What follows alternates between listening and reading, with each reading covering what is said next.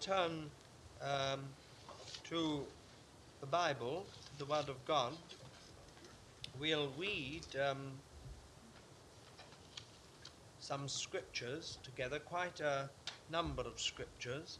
And I want you to bear in mind, because I'll read the uh, last passage um, at the end, or rather the passage that uh, is the basis of it all, at the very end, just uh, um, before we speak. So I want you to bear in mind the word immutability. Immutability. If you bear that in mind, then you'll understand all these different scriptures. First of all, James chapter 1. James chapter 1, verse 17, verses 17 and 18. Every good gift and every perfect gift is from above, coming down from the Father of lights, with whom can be no variation, neither shadow that is cast by turning. Of his own will, he brought us forth by the word of truth that we should be a kind of first fruits of his creatures. Then um, Hebrews 13, verse 8. You may want to make a note of these scriptures. Hebrews 13, verse 8. Jesus Christ is the same yesterday and today and forever. Then in the Old Testament, Malachi. Malachi chapter 3. Malachi chapter 3 and verse 6.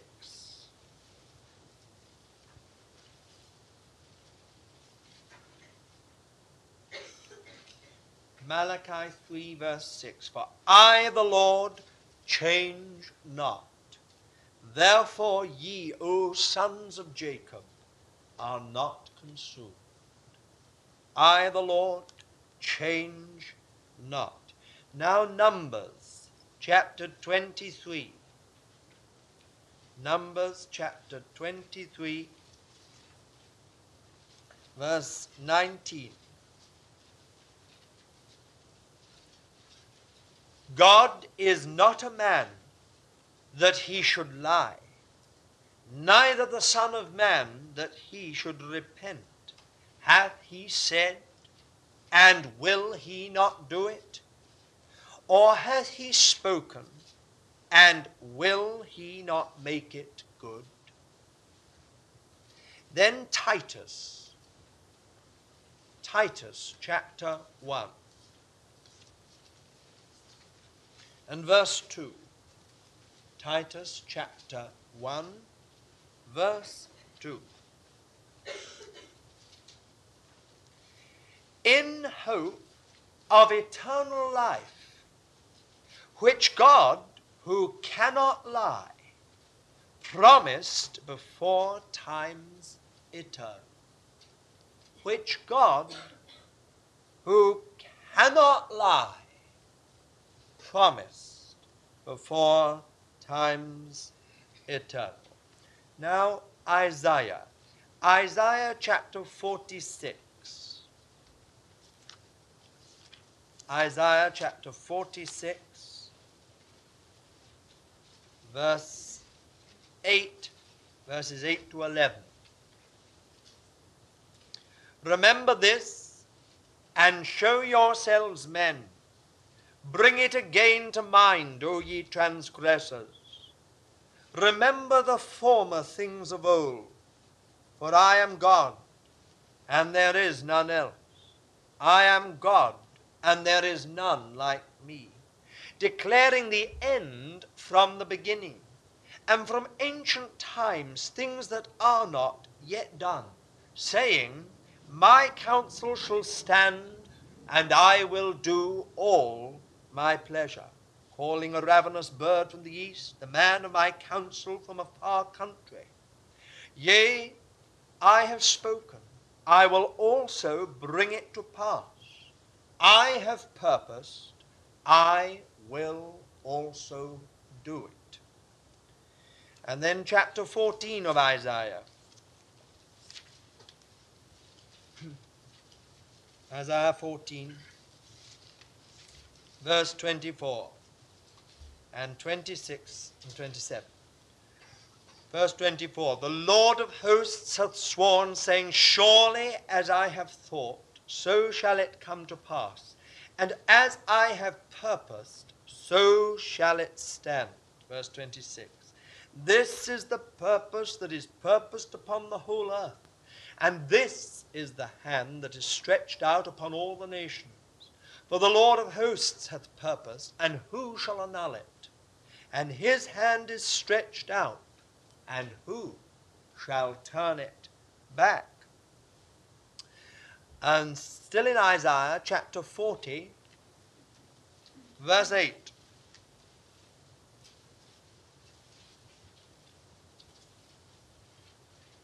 The grass withereth, and the flower fadeth, but the word of our God shall stand forever.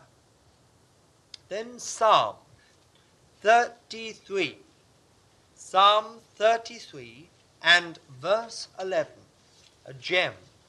One little verse is an absolute gem. Psalm 33, verse 11. The counsel of the Lord standeth fast forever, the thoughts of his heart to all generations. Now, that's a wonderful word. Um, to all generations, because we're always being told that what God promised at such and such a time is for another generation. You see, it's for past history. But it's the counsel of the Lord standeth fast forever, the thoughts of his heart to all generations. Then Proverbs 19.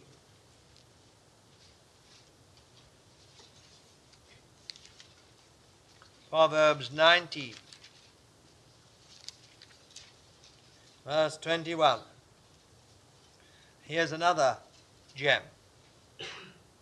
Proverbs 19:21. There are many devices in a man's heart, and there truly are. There are many devices in a man's heart, but the counsel of the Lord, that shall stand.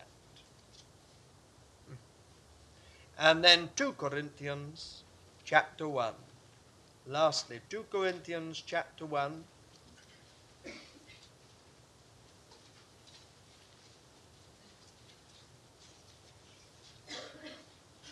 And verse 20.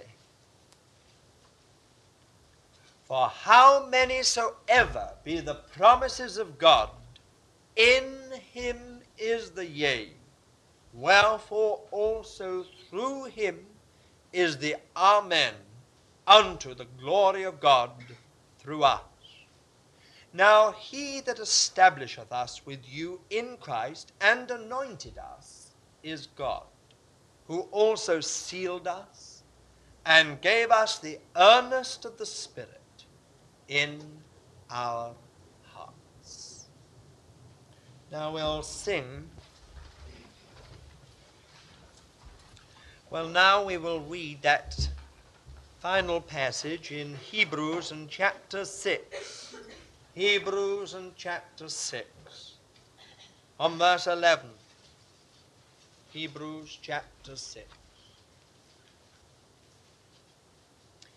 And we desire that each one of you may show the same diligence unto full assurance of hope even to the end, that ye be not sluggish, but imitators of them who through faith and patience inherit the promises.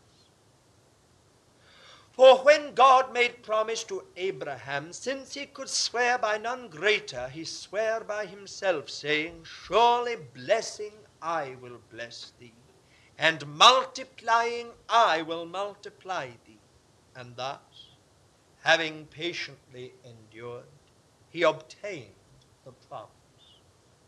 For men swear by the greater, and in every dispute of theirs the oath is final for confirmation. Wherein God, being minded to show more abundantly unto the heirs of the promise the immutability of his counsel, interposed or mediated or intervened with an oath that by two immutable things in which it is impossible for God to lie or to prove false, we may have a strong encouragement who have fled for refuge to lay hold of the hope set before us, which we have as an anchor of the soul, a hope both sure and steadfast, and entering into that which is within the veil, whither as a forerunner Jesus entered for us, having become a high priest forever after the order of Melchizedek. Sluggish. How easy it is to be sluggish as a child of God. It's not only sometimes that we lack devotion. Uh, that's not the only reason for sluggishness. We can be very devoted to the Lord and still sluggish. It's very much a question as we see from here, of whether we are clear as to the anchor ground of our faith and hope. It says here, be imitators of them who through faith and patience inherit the promises. Now, God intends that every child of God should be an inheritor of the promises. There are over 8,000 promises in the Word of God. Did you know that? I was brought up with that.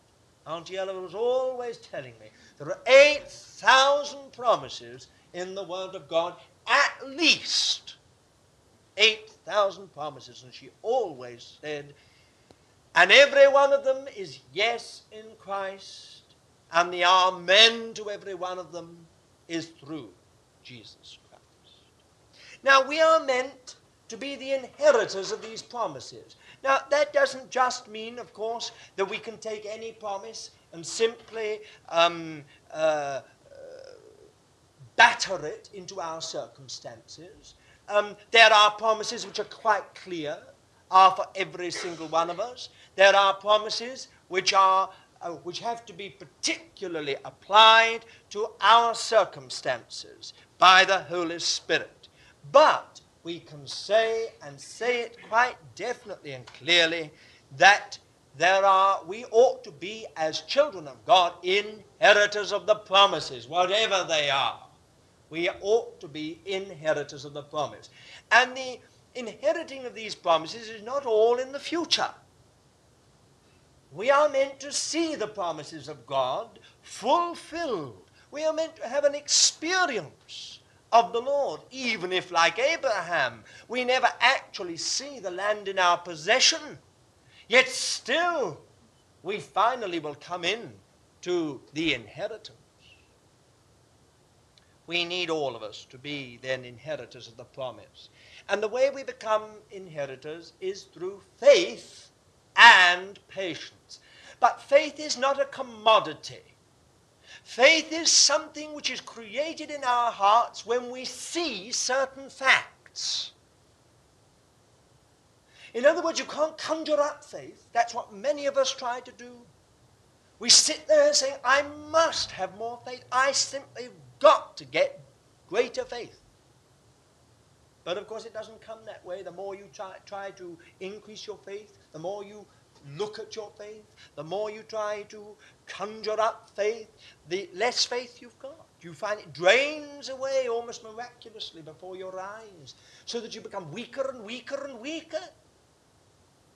Faith is dependent upon certain facts, and when you see those facts, invisible facts for the most part, when you see through to those invisible facts, then faith is immediately kindled in our heart. It's a quite spontaneous thing.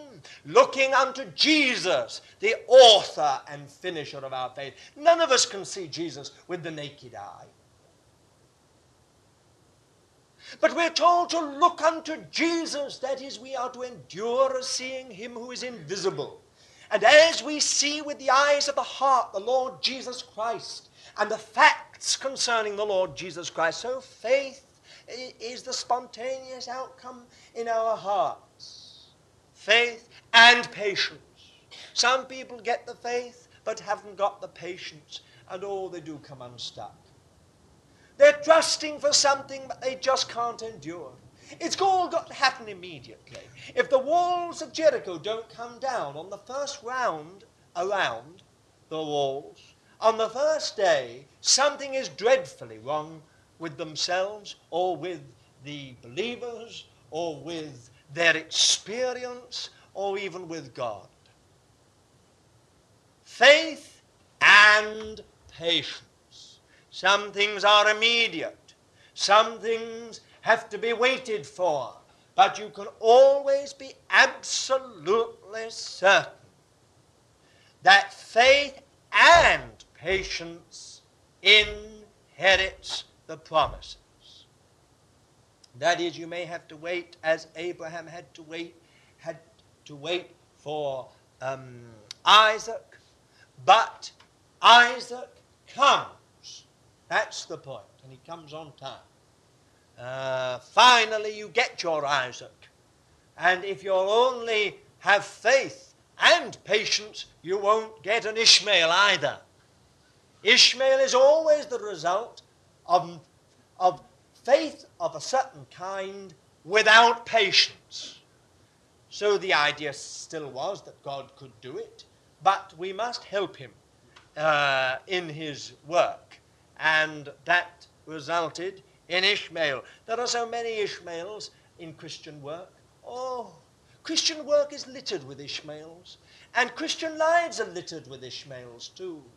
Things that have been born of uh, natural resources and natural strength and natural ingenuity. Some kind of Christian facade.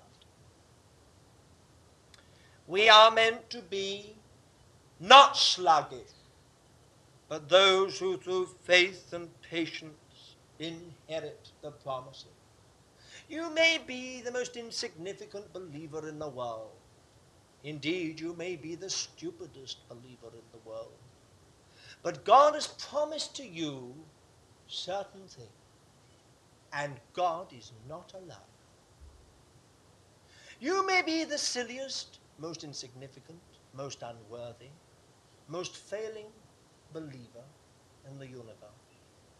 But because God has promised certain things to you, and because it is impossible for God to lie, the whole of heaven is behind the fulfillment of those promises. To not give you what God has promised would make out God as a liar. He would prove false and would give ground for Satan to make a charge that was genuine and legal against God.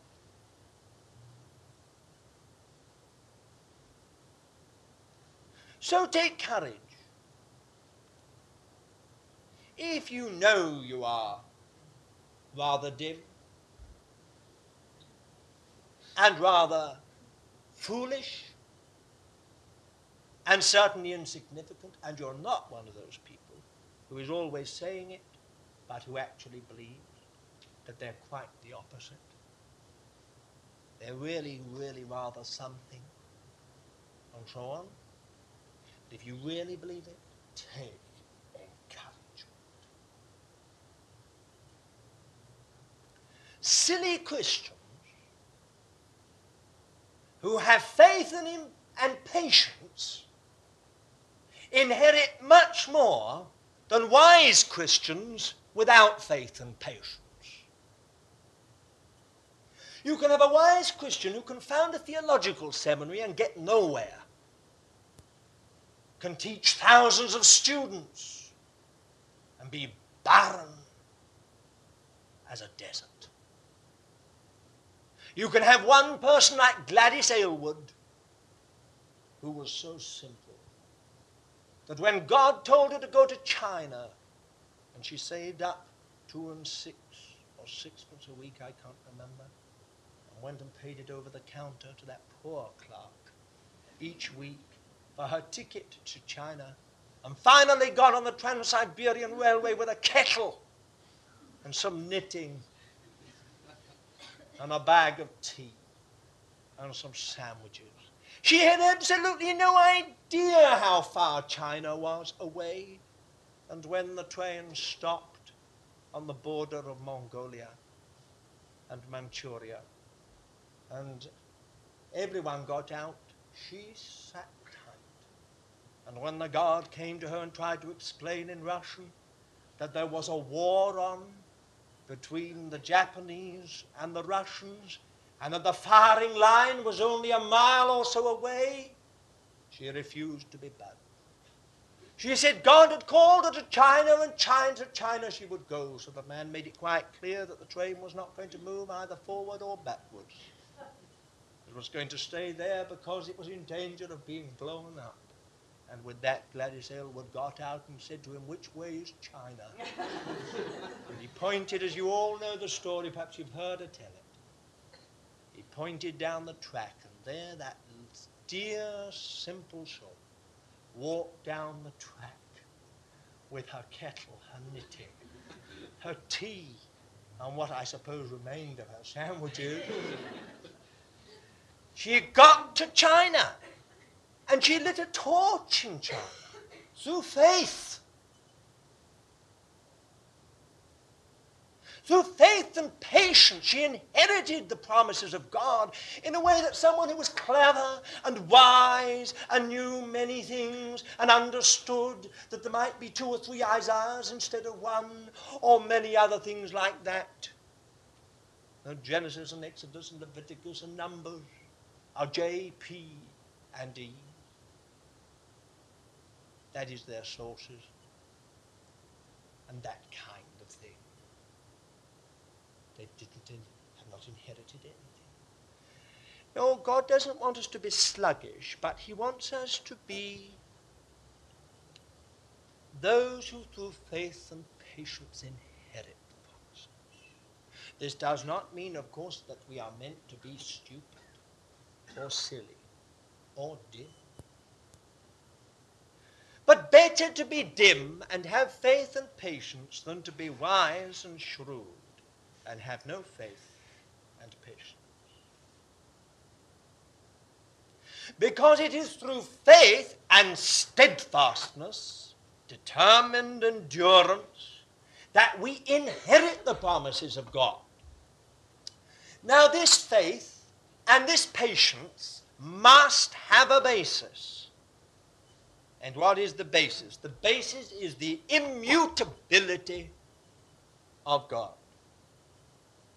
Now, I make no apology for it. It was our dear brother Willie Burton that set me thinking about this. You know that he stood on that platform in the last message he ever preached in Britain before he went to the Lord and said, only I try to reduce all, everything I have to say to two or three syllable words at the most. But there are only two words of six syllables which I cannot do without, and that set us all guessing. And he said, I'm going to preach on one of them this evening reconciliation. Well, you remember that, I'm quite sure. You haven't forgotten that message. A number of us went to see him off at the airport the next night. And you know, as we sat there in the airport waiting uh, for him to be called uh, to go to his plane, he suddenly turned round to me and in that rather frightening way he said, Brother! Brother! I spoke yesterday evening and said there were two six syllable words and I couldn't do without. And I preached on one of them reconciliation. Brother, as it is quite extraordinary. No one has asked me what the other word was. So, of course, then he said, What do you think it is? Well, I racked my brain, and then we all, you remember all of you were there, we all brought forward words that I'm afraid weren't six syllable words. Salvation and this and that and the other and the other. He wouldn't have any of it. And finally he said, immutability. Well, I thought at the time, what a strange word. Reconciliation, of course, we understand that's fundamental. But to say there's only one other word in the whole language, a six syllable word, that I can't do without and can't put in any other way. Immutability. I thought so much about that. And then I saw that that was the key to that man's ministry. Once, when talking in the garden here, we were talking about healing. He had a real ministry of healing, gift of healing. And I, I said to him, you know, it's an amazing thing. Sometimes you were so sick that you were carried into a plane on a stretcher. There was one story where he was carried onto a plane on a, on a stretcher, and suddenly, you know, in these sort of, in the Congo, things not quite like here, and uh, suddenly there was a cry, and some uh, Congolese folk rushed up and said, Oh, Bwana, Bwana, please, stop, stop. Uh, this man here has got a terrible ulcer, and he wants you to pray for him. Brother, uh, Burton was so ill, he was a stretcher case. He put on bed. But he said, put me down. I'll pray. The man had a cancerous ulcer on his leg. Great big open ulcer. He prayed for it, and in front of those people, the ulcer vanished. But Willie Burton wasn't healed. Up they took the stretcher and into the place. That's real healing because with it is left with us something that's inexplicable. So that faith is always uplifted. Well, I just mentioned this because I realized when we were talking, I said to him, how many cases do you, can you, do you think really you've seen of healing through your own prayer? Oh, he said, over a thousand. Well, you know yourselves that he himself was healed from cancer when they gave him six months to live. Cancer of the colon, which is something, quite honestly, that required a miracle. Well, that set me thinking, so that's the secret of that man's ministry. Immutability, that's what it was. Now, what does that mean? It means this that he had a rock under his feet. He knew that God could not change and that the counsel of God could not change. That the purpose of God could not change. It was immutable. Therefore, what God did yesterday, He can do today. He hasn't changed. The 20th century isn't too much for God, too complex for God, too unbelieving for God. Its problems are not too so deeply entrenched that God has had to withdraw from them. As if a trip to the moon can frustrate God or inhibit God, so that somehow he is not able to do those works. Where there is faith, and patience, there must be an inheriting of the promises. That's the key. If we lose our faith or we fail to have patience to endure, then indeed the mighty works and acts of God must cease. But God is not without his witnesses. Well, I think of all kinds of things. I, I, to me, it, it becomes quite thrilling because I think of the God who brought a whole universe into being out of nothing is the God who this very evening, now at this time, almost half past eight, is precisely the same. He hasn't exhausted himself in doing that. He hasn't, as it were, had to turn around to replenish his resources. Not at all. If he wanted to, with a flick of his hand, with a word from his mouth, he could set into motion new universes. He could create out of nothing something new if he wanted to. He's not different. Just because God did something thousands and thousands and thousands of years ago, and we all see it around us in the atmosphere and the earth and the, the sky, he's not changed, you know. he hasn't become feeble and old and weak. He is I am. That is, his name is I am that I am. Not I was, that I was, or I have been, that I have been. But I am. As far as God is concerned, you see, we creatures of time live in the dimension of time, past, present, future. But God is eternal. God lives always in the present. For God, it's just as if it's now that He created things. That's why He speaks of us being glorified as if it's already happened. Because for God, there is no, if you get what I mean, there is no past and no future. He is I am. Therefore, He is perfectly able tonight to do exactly what He did when He created things. You know, when the children of Israel, that great throng, a huge multitude, went over the Red Sea, God clave a way through the sea for them. It was a miracle.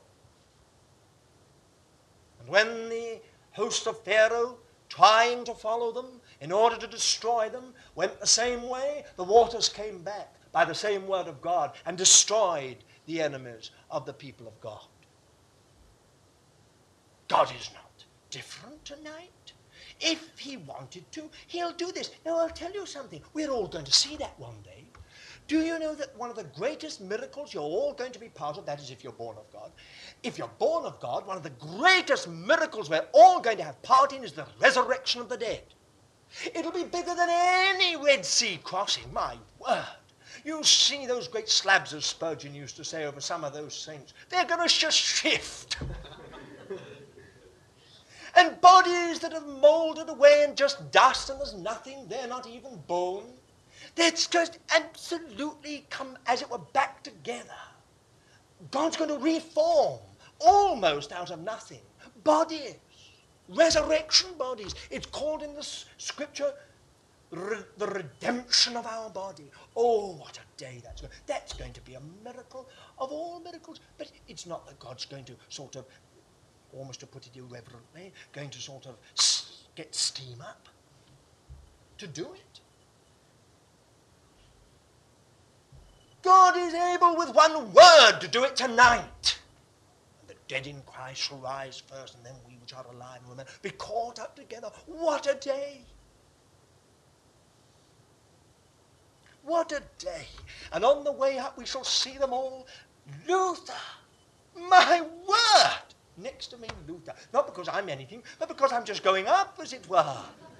Paul, the Apostle Paul, John, they're all there. All the great names and all the other names that we don't know, but God knows and are loved by God and cherished by God, written on the palms of his hands. And all, what a miracle. You see, God's quite able.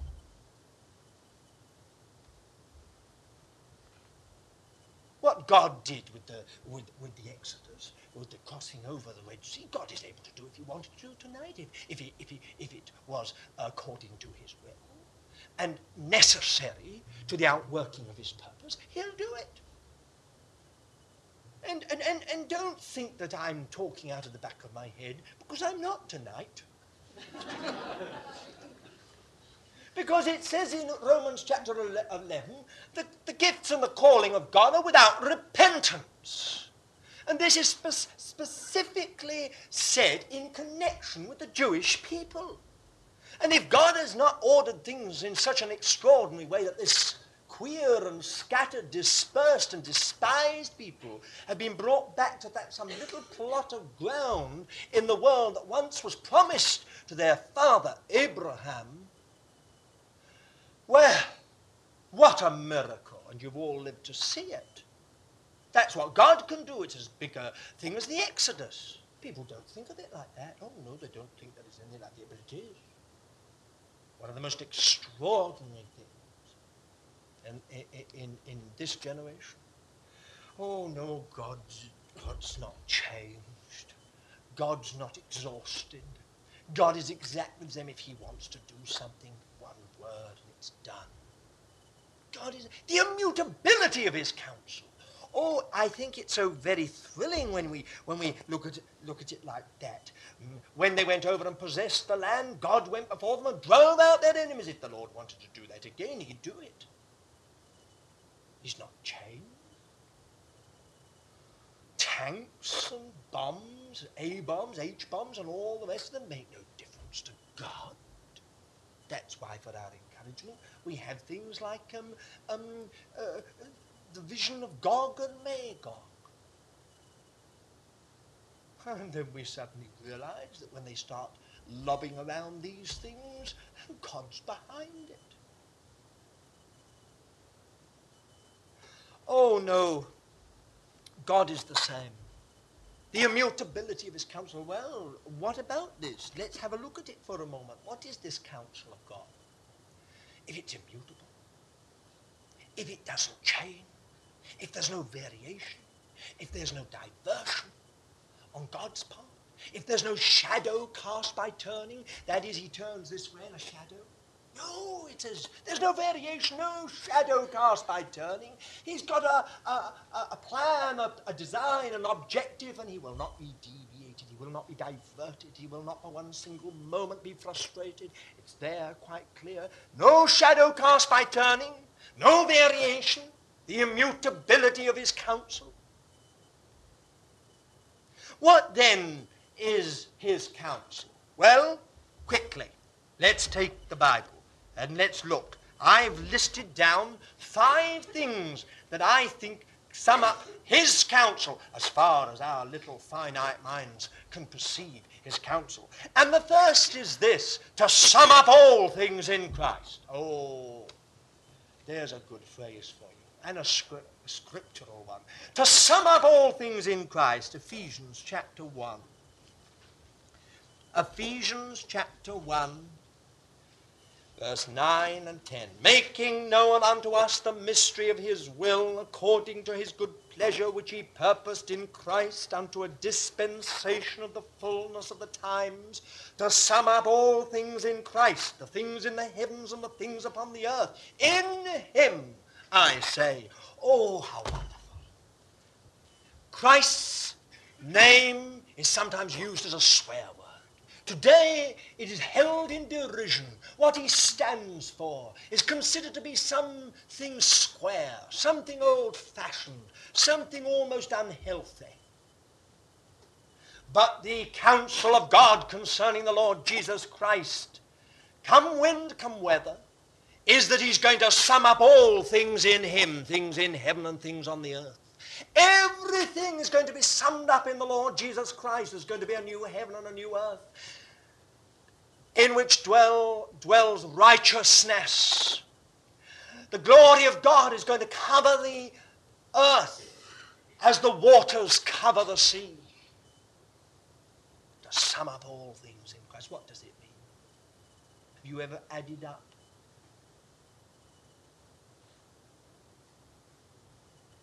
ever added up. Now, I'm no good at arithmetic, so I daren't give you an illustration. But if you add up a certain number of numbers, that is all that's there, the sum. And God is, God's counsel is this, that in the end, everything's going to sum up to Christ.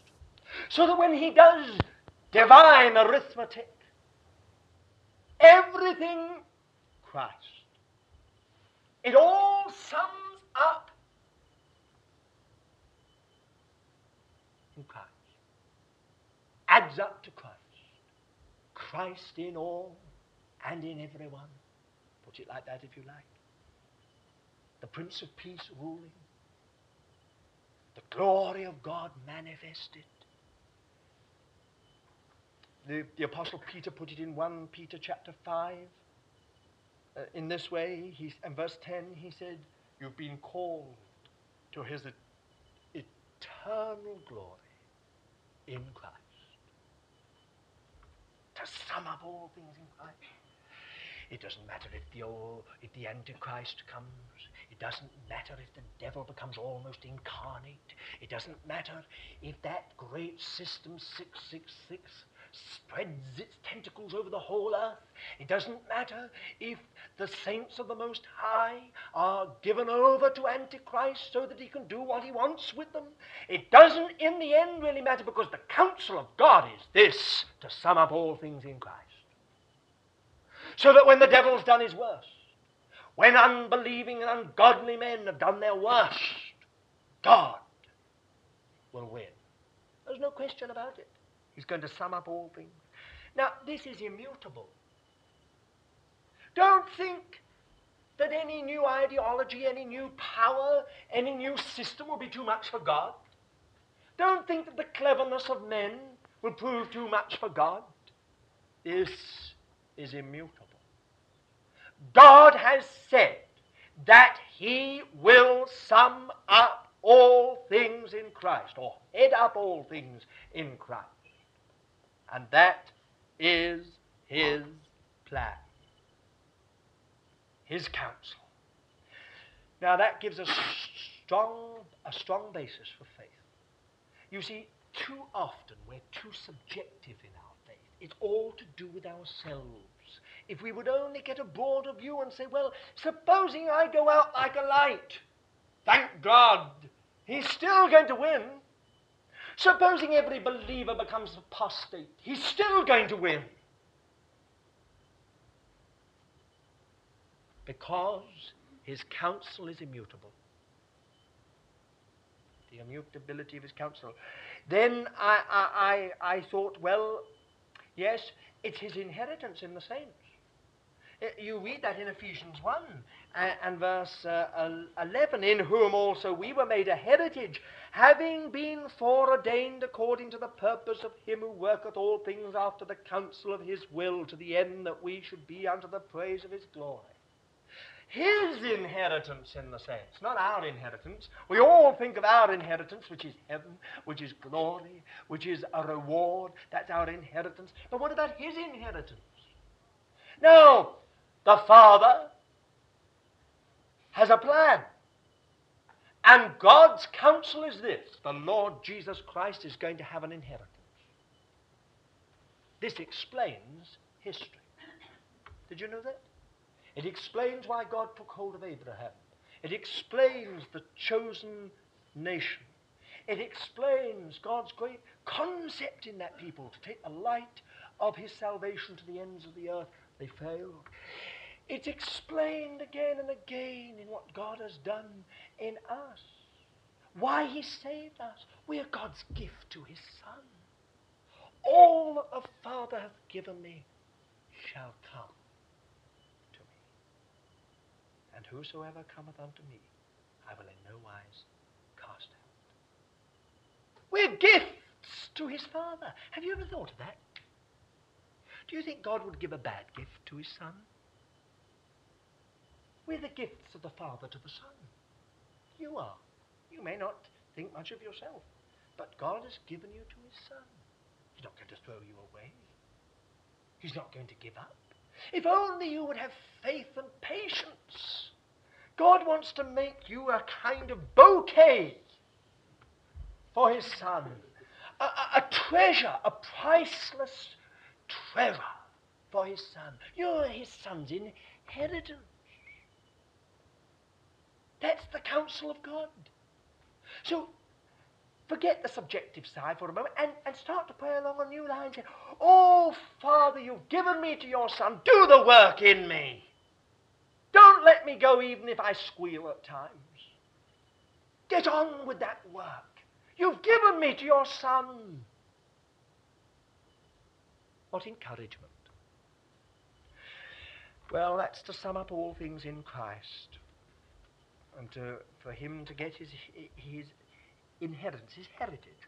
And then um, uh, the second thing about the counsel of God is to build the church of God in Christ, through Christ, on Christ, in Christ, against which hell will not prevail. Well, you know the scripture I'm going to quote, Matthew 16, verse 18. Thou art Peter, upon this rock I will build my church, and the gates of hell shall not prevail against it.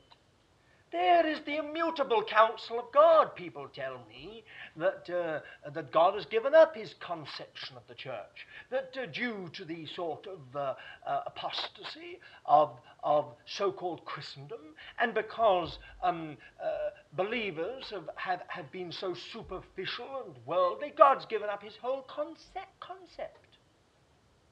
Rubbish! God must be a liar then. But it's impossible for God to lie. God has said, Upon this rock I will build my church, and the gates of hell shall not prevail against it. So, where the gates of hell have prevailed, it's not his church. Quite simple, isn't it? Once a thing has become, however mammoth, something which is compromised and more Babylon than New Jerusalem, God says, All right, you can have it.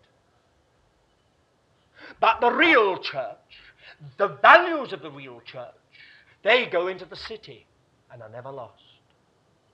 Every bit that's been worked corporately, anywhere, at any time, in any generation, it's gone into the city. And you'll find it at the end.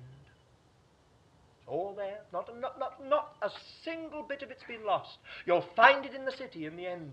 If you and I, by the grace of God, are there, we'll go round and I'll show you. And perhaps, perhaps rather, I would say you'll show me. And you'll say, look at that. Look, there were the Waldensians. Oh, it's here. And here are the Albigenses. Look, it's here. Here are the Bogomils. Have you ever heard of these people? Look, it's here. Here are the Paulicians. It's here. All these strange groups that finally went in the end off the rails. And so many other things. Every little bit of it that was of God, you'll find in the city. It's not lost. You take all that God has done in China. Now communism has come and swept so much away, but what God really did, the true church in China, all in the city, out of reach of Satan, out of Satan's reach. To build the church. Oh, the immutability of his counsel. Now get yourself encouraged on that one. Sometimes our hearts go down. We think, oh, they don't understand. They don't really see. Really, this, and then you feel, oh, dark, heavy cloud comes down on you. But oh, no, no. God's counsel is immutable. It can't change. So let's encourage ourselves with this. And then the third thing is to save us to the uttermost, conforming us to the image of His Son. Now that's harder for many to believe. Save to the uttermost, conforming us to the image of His Son. Hebrews 7, verse 25. Wherefore also He is able to save to the uttermost those that draw near unto God by him, seeing he ever liveth to make intercession for them. Isn't that a wonderful word? Listen to Romans chapter uh, 8 and verse 29. This is what it says. It says, And we know, uh, sorry, 29, for whom he foreknew, he also foreordained to be conformed to the image of his Son that he might be the firstborn among many brethren. Now, here is the immutable counsel of God not only to save you to the uttermost, not just save you by the skin of your teeth, but to the uttermost. I remember a story about Campbell Morgan. Dr. Campbell Morgan once preached a great message on going home. And in this message, he said, it distressed him greatly when he saw these pictures uh, that used to be fashionable in Victorian days of a battered ship limping into harbour. And it used to have the verse we've sung about dropping anchor in the heavenly harbour. At last, there it was, the mast shot away, holes in all the sails, listing badly on one side, just got in. And Campbell Morgan said, Is that really what God wants of us? No, this, let's never devalue God's standards. God says in His Word, No, in all these things we are more than conquerors through Him that loved us. In other words, we want to sail in, yes, with battle scars, but we want to sail in with all, well, you know, full glory. And so we ought to, because God has said we're to be saved to the uttermost. Have you got an uttermost salvation? Or have you only got a skin of your teeth salvation? The kind of thing is you're just in, and you're not always sure that you are. The skin of your teeth salvation. How tragic when we have an uttermost salvation. I haven't got a Savior who just got me in by the skin of my teeth. I'm thankful to say I have a Savior who can save to the uttermost. That doesn't mean to say that I'm not difficult as far as He's concerned, but He can save to the uttermost. Have you got a salvation like that? Or is your salvation something that happened years ago or months ago and somehow or other it's, uh, it's uh, well, you're forgiven and, and, and that's as much as you know? What kind of salvation is it? We ought not to neglect our so great salvation. It's tremendous. Oh, I think of Jude 24. Now, just listen to this. You know it, many of you know it by heart, but oh, that it would just come home in a living way. Listen to what the Lord says here. Now unto him that is able to keep you from falling and to set you before the presence of his glory without blemish in exceeding joy. That's full sail coming into the harbour. That's his immutable counsel for you. To get you before his Father's face without blemish. Now that's God's immutable counsel for you. These are promises. By faith and patience we can inherit them. But if you say, no, no, no, he's got a difficult one in me, it'll never happen. Well, I'm sorry to say that you will limp in. And so much that God would have done in your life will have not been done. So that instead of gold and silver and precious stone, it's wood, hay, and stubble. Faith and patience. Look at Philippians chapter 1, verse 7. Do you believe that God Believe it against yourself for once. Say, I refuse to believe even my own mind or my own opinion in this matter. God says, be, Paul says, being confident of this very thing, that he who began a good work in you will perfect it unto the day of Jesus Christ.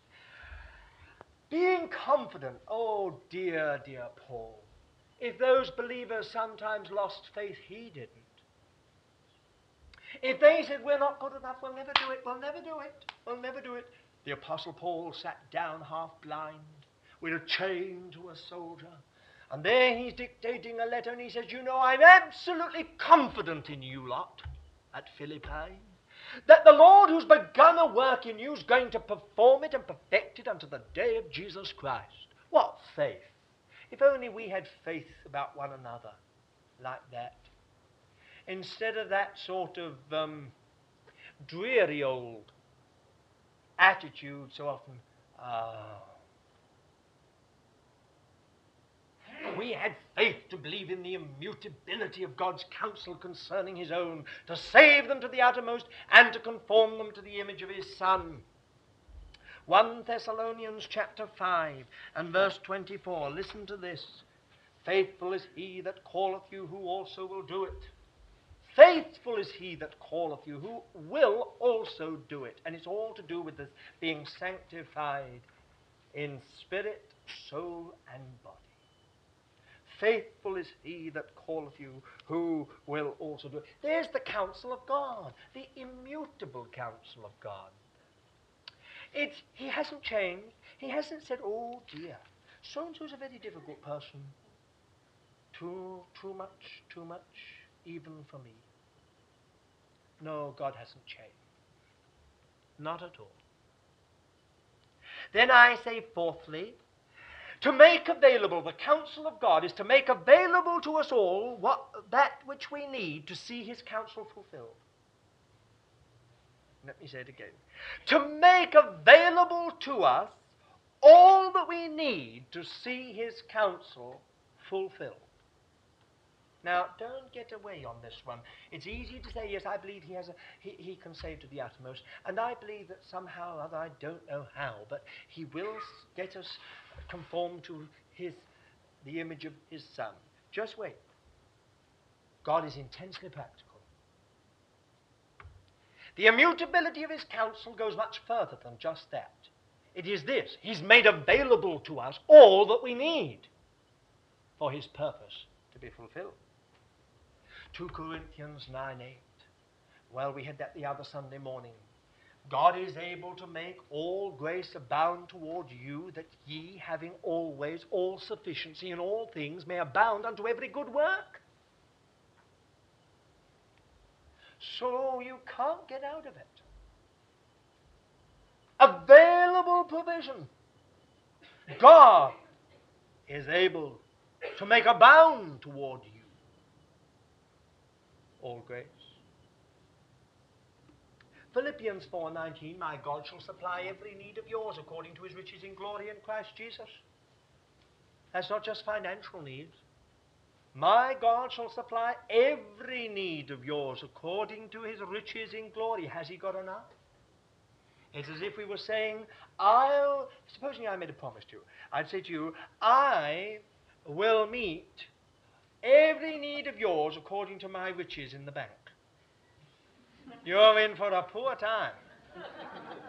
Eh, even one of you is in, you're in for a poor and hard time. But when God says,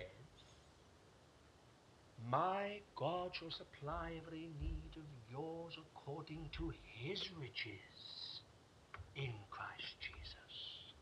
Why? That's the unsearchable riches of Christ. There's no end, no limit, no, no boundary. Available. Ephesians 1 3. Do you need a blessing? I can't understand it. I remember Malcolm Widdecombe always speaks of being all blessed up. But I am amazed at some Christians who seem to go through the Christian life without a blessing. I'm amazed. I never have heard them talk about having received a blessing from the Lord. And it says in Ephesians 1 and verse 3 that every blessing is ours in Christ Jesus. God hath blessed us with every spiritual blessing in Christ Jesus in heavenly places. Now, isn't it odd if someone says they've got all those blessings and it's manifest they're not enjoying them. Something's wrong. The provision is available, but the faith and patience isn't there to inherit it. It's all there because it's the immutable counsel of God. He doesn't change. He hasn't withdrawn and said, well, now, 20th century, 1971, rather difficult. Uh, we'll cut back a little on uh, uh, Philippians 4.19 and Ephesians 1 verse 3. Instead of having uh, any number of blessings, we'll cut them down to a certain number of blessings. But God does not change. It's the immutability of his counsel. They're all yours. I think of 1 Corinthians, cha- uh, Romans 8, verse 32. He that spared not his own son, but delivered him up for us all, how shall he not also with him freely give us all things? Or I think of uh, 1 Corinthians chapter 2 and verse uh, 12. But we receive not the spirit of the world, but the spirit which is from God, that we might know the things that were freely given to us of God. The only way you can know the things freely given to you of God is by the Spirit.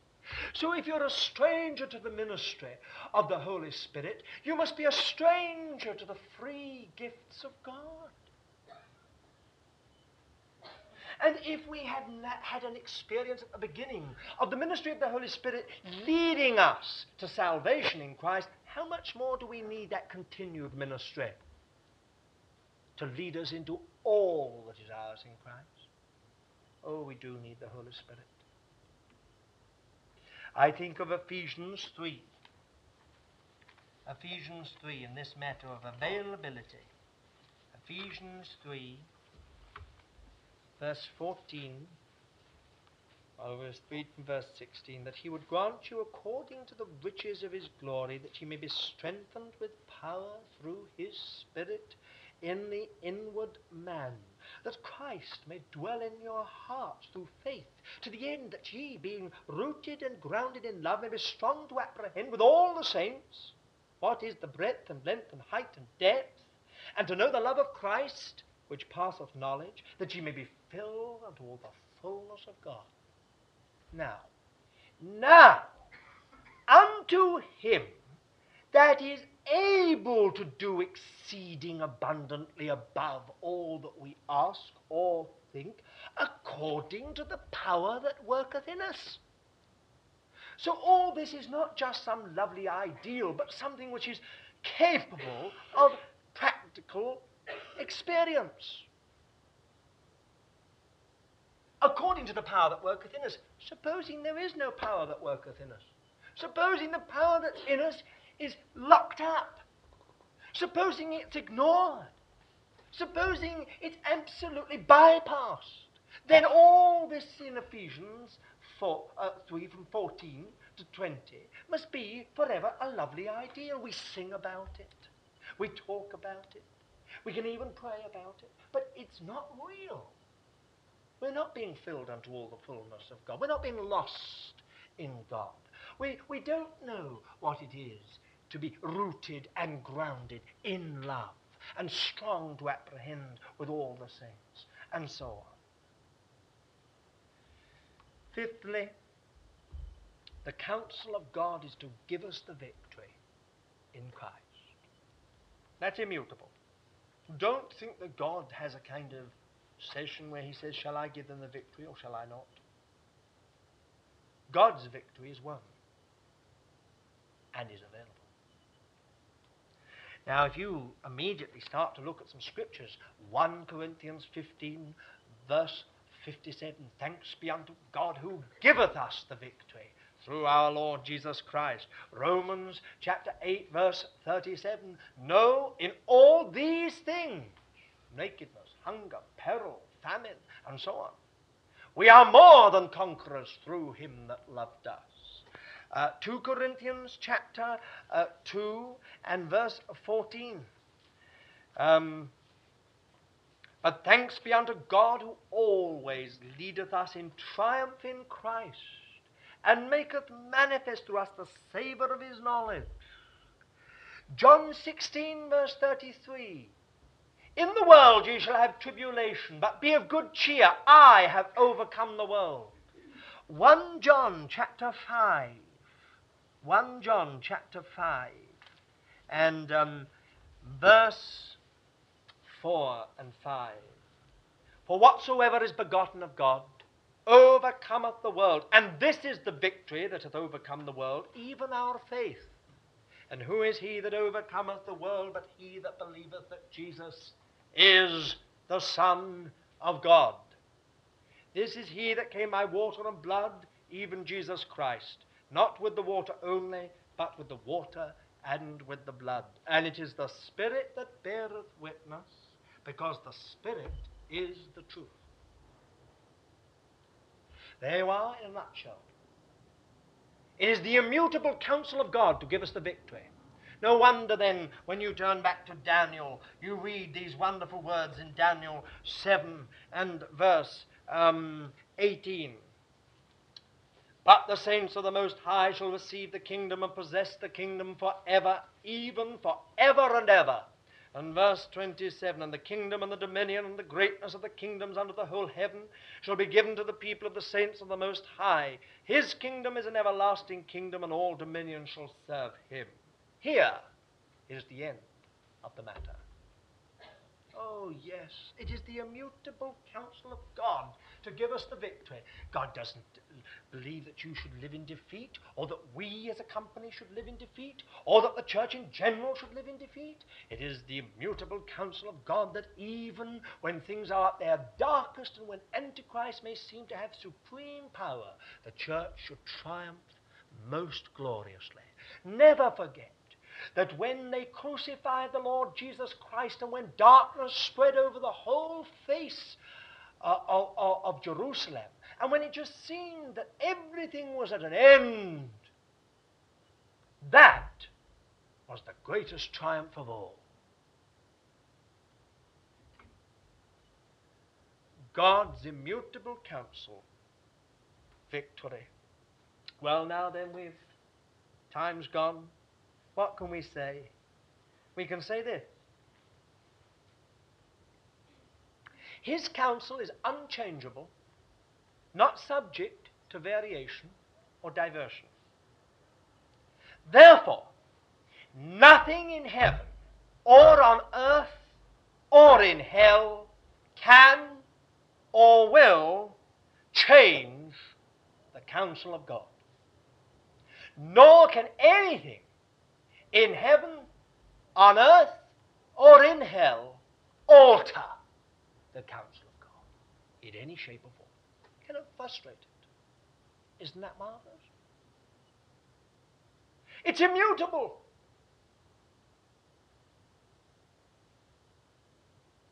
And then, let me say something else that you'll hardly believe. Nothing in you or about you in your background, in your circumstances, or in your situation can or will change the counsel of God. Nothing. You may have the most difficult temperament in the world, but the counsel of God stands as far as you're concerned. Not just to sum up all things in Christ, praise his name, nor just to build the church against which the gates of hell shall not prevail, but to save you, poor you, with all your background, with your temperament, with your difficulty, with your complexes, to save you to the uttermost and conform you to the image of God's Son. God has committed himself. God does not lie. He said he will do it. That's his counsel for you. It's immutable. So you may have all kinds of things about your background, your temperament, your circumstances, your situation, unique, singular, never heard of before, never even conceived of at any time in human history. But it will not alter the counsel of God one whit, nor one jot. God has committed himself as far as you're concerned. You might be a kind of human Dracula. But he'll do it if you've got faith and patience. Believe me, believe me. I say it deliberately. You may be a human Dracula. But if, if you will only have faith and patience, God will turn you into a saint.